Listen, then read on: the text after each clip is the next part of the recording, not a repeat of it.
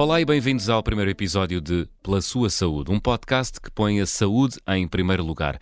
Com o apoio da Api Pharma, que em 2024 comemora 85 anos, queremos falar sobre o estado da saúde em Portugal. Onde estão os grandes desafios? Quais as soluções fundamentais? Como podemos todos ter mais consciência do que se passa na saúde em Portugal? Hoje abordamos um tema fundamental para assegurar o futuro da saúde, como atrair investimento para esta área. Comigo tenho Gui Vilax, presidente do Health Cluster Portugal e membro da administração da Ovion, empresa que liderou durante 25 anos. Bem-vindo, muito obrigado por ter aceitado este convite, Gui. Muito obrigado eu. Uhum. Muito gosto em falar do tema. Gui Vilax, durante anos houve uma tendência de não olhar para a saúde como um alvo preferencial de investimento. Em que momento é que este paradigma se começou a alterar de forma global? Bom, para quem está na indústria, há muito tempo que nós investimos com vista a fazer lucro. A nível do país, eu diria que durante muito tempo a saúde foi, foi vista como uma despesa, nomeadamente quando o SNS estava fortemente ligado ao Ministério da Saúde.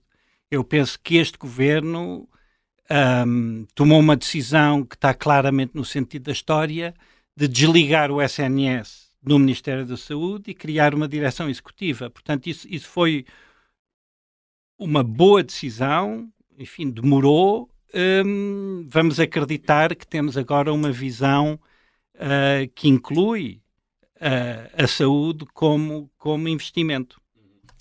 É a instabilidade política dos últimos anos que dita que, apesar desta consciencialização da importância do investimento em saúde, Portugal continua na cauda, na cauda da Europa. A saúde e o investimento em saúde têm ficado sucessivamente arredados da estratégia do país? Givilax.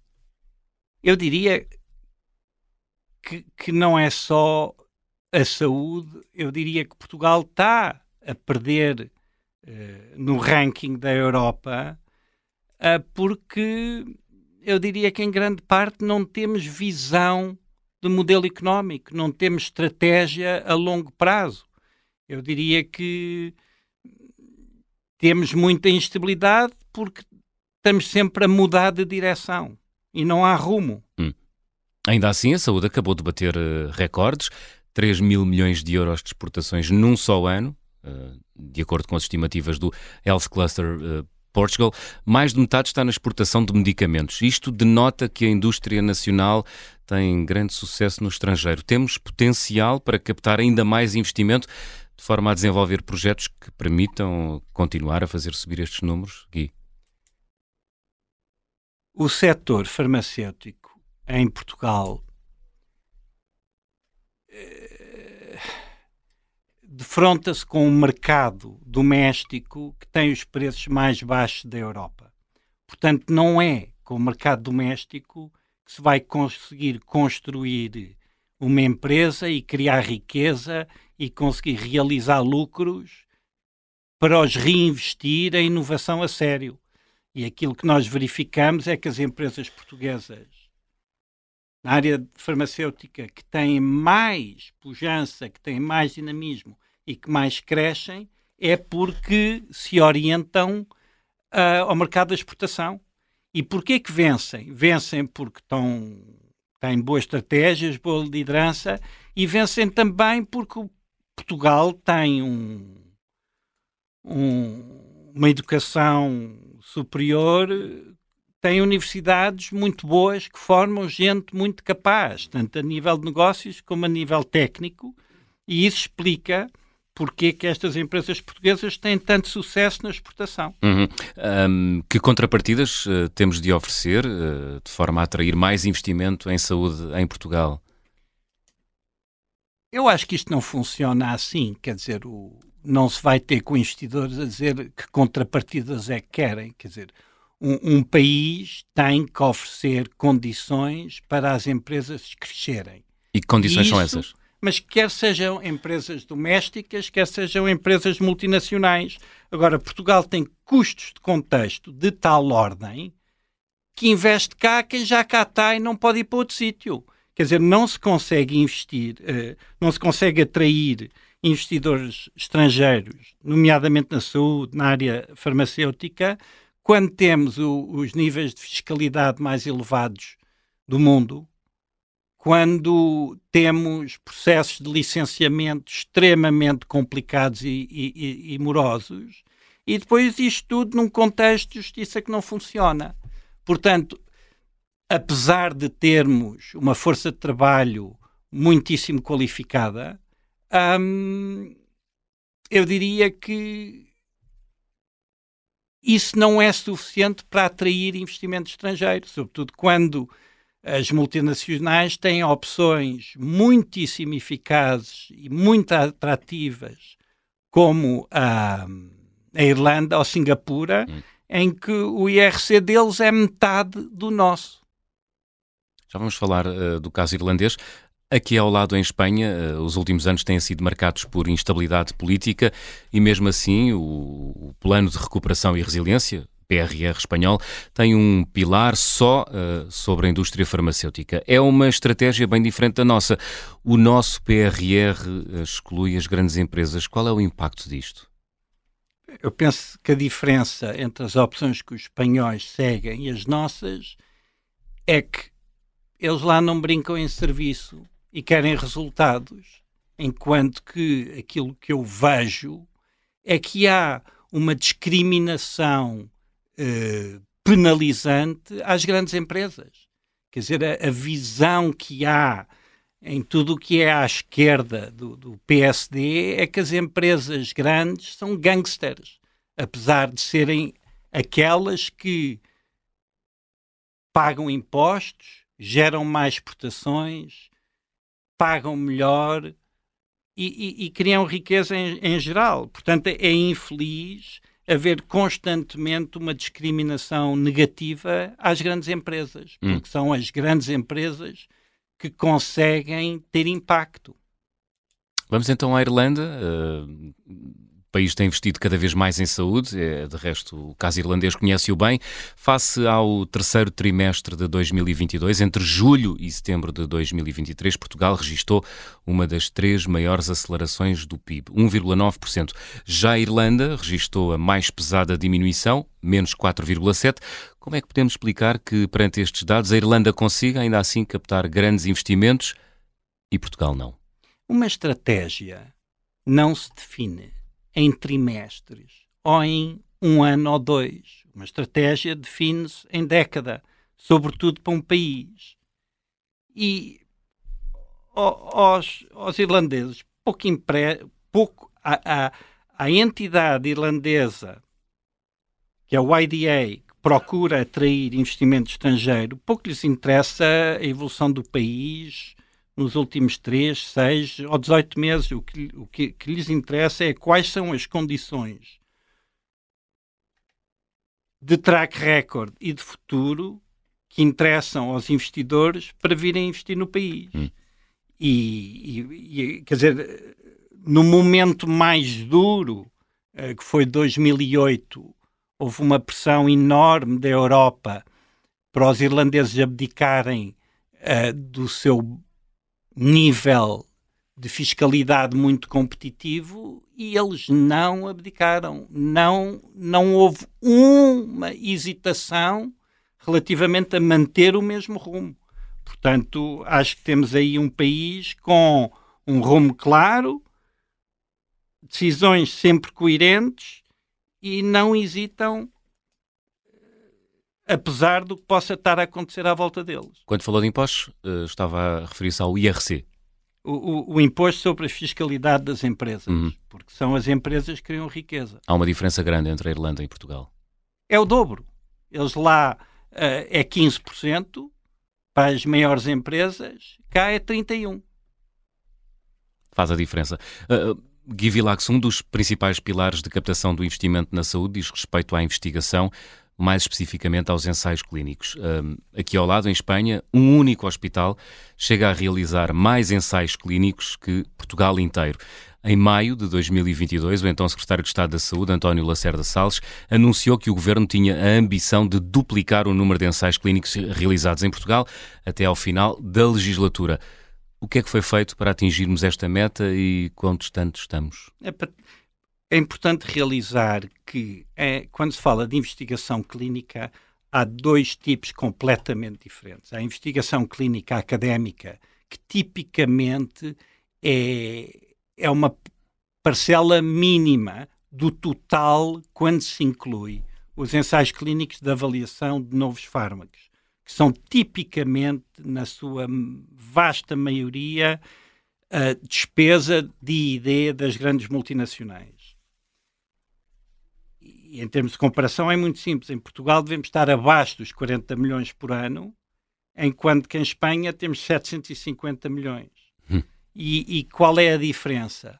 A diferença não é na qualidade dos hospitais, a diferença não é na qualidade uh, dos médicos, das pessoas técnicas, dos profissionais, de todo. Tem, a tudo aquilo que é caro e complicado e difícil de fazer, nós já temos. O que o, país, que o país não consegue é ser competitivo na velocidade de montar aquilo que é preciso para fazer um ensaio clínico.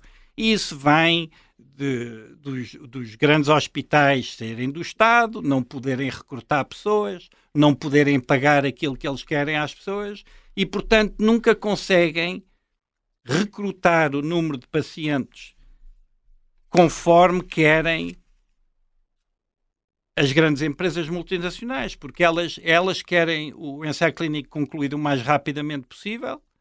Quando Portugal começa a recrutar, nos outros países já acabaram o ensaio clínico.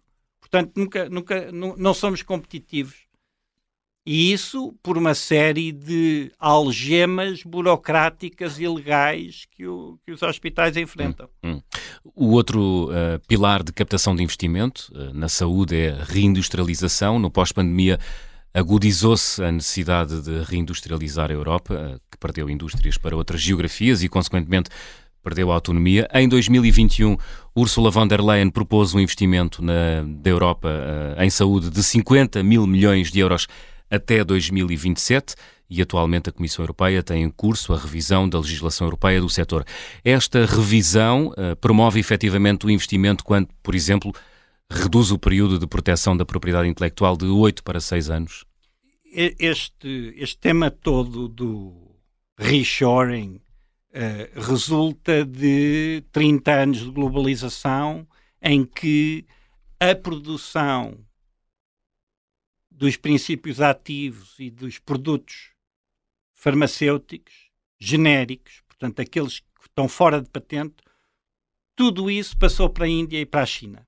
Porquê? Porque havia pressões de reduzir custo, porque na Europa havia enormes pressões ambientais e era mais fácil mudar a produção para a China e para a Índia. E foi isso que aconteceu.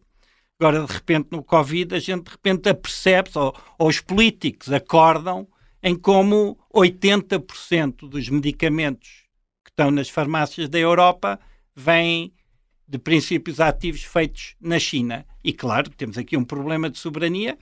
Temos o facto também que não há inspeções tão apertadas nessas fábricas do que se elas estivessem na Europa, mas eu penso que é um falso problema.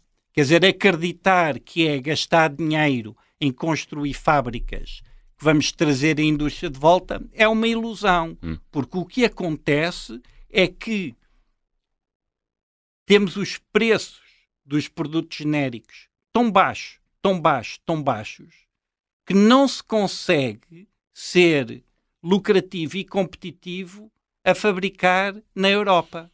Por isso é que a produção passou para a Índia, para a China.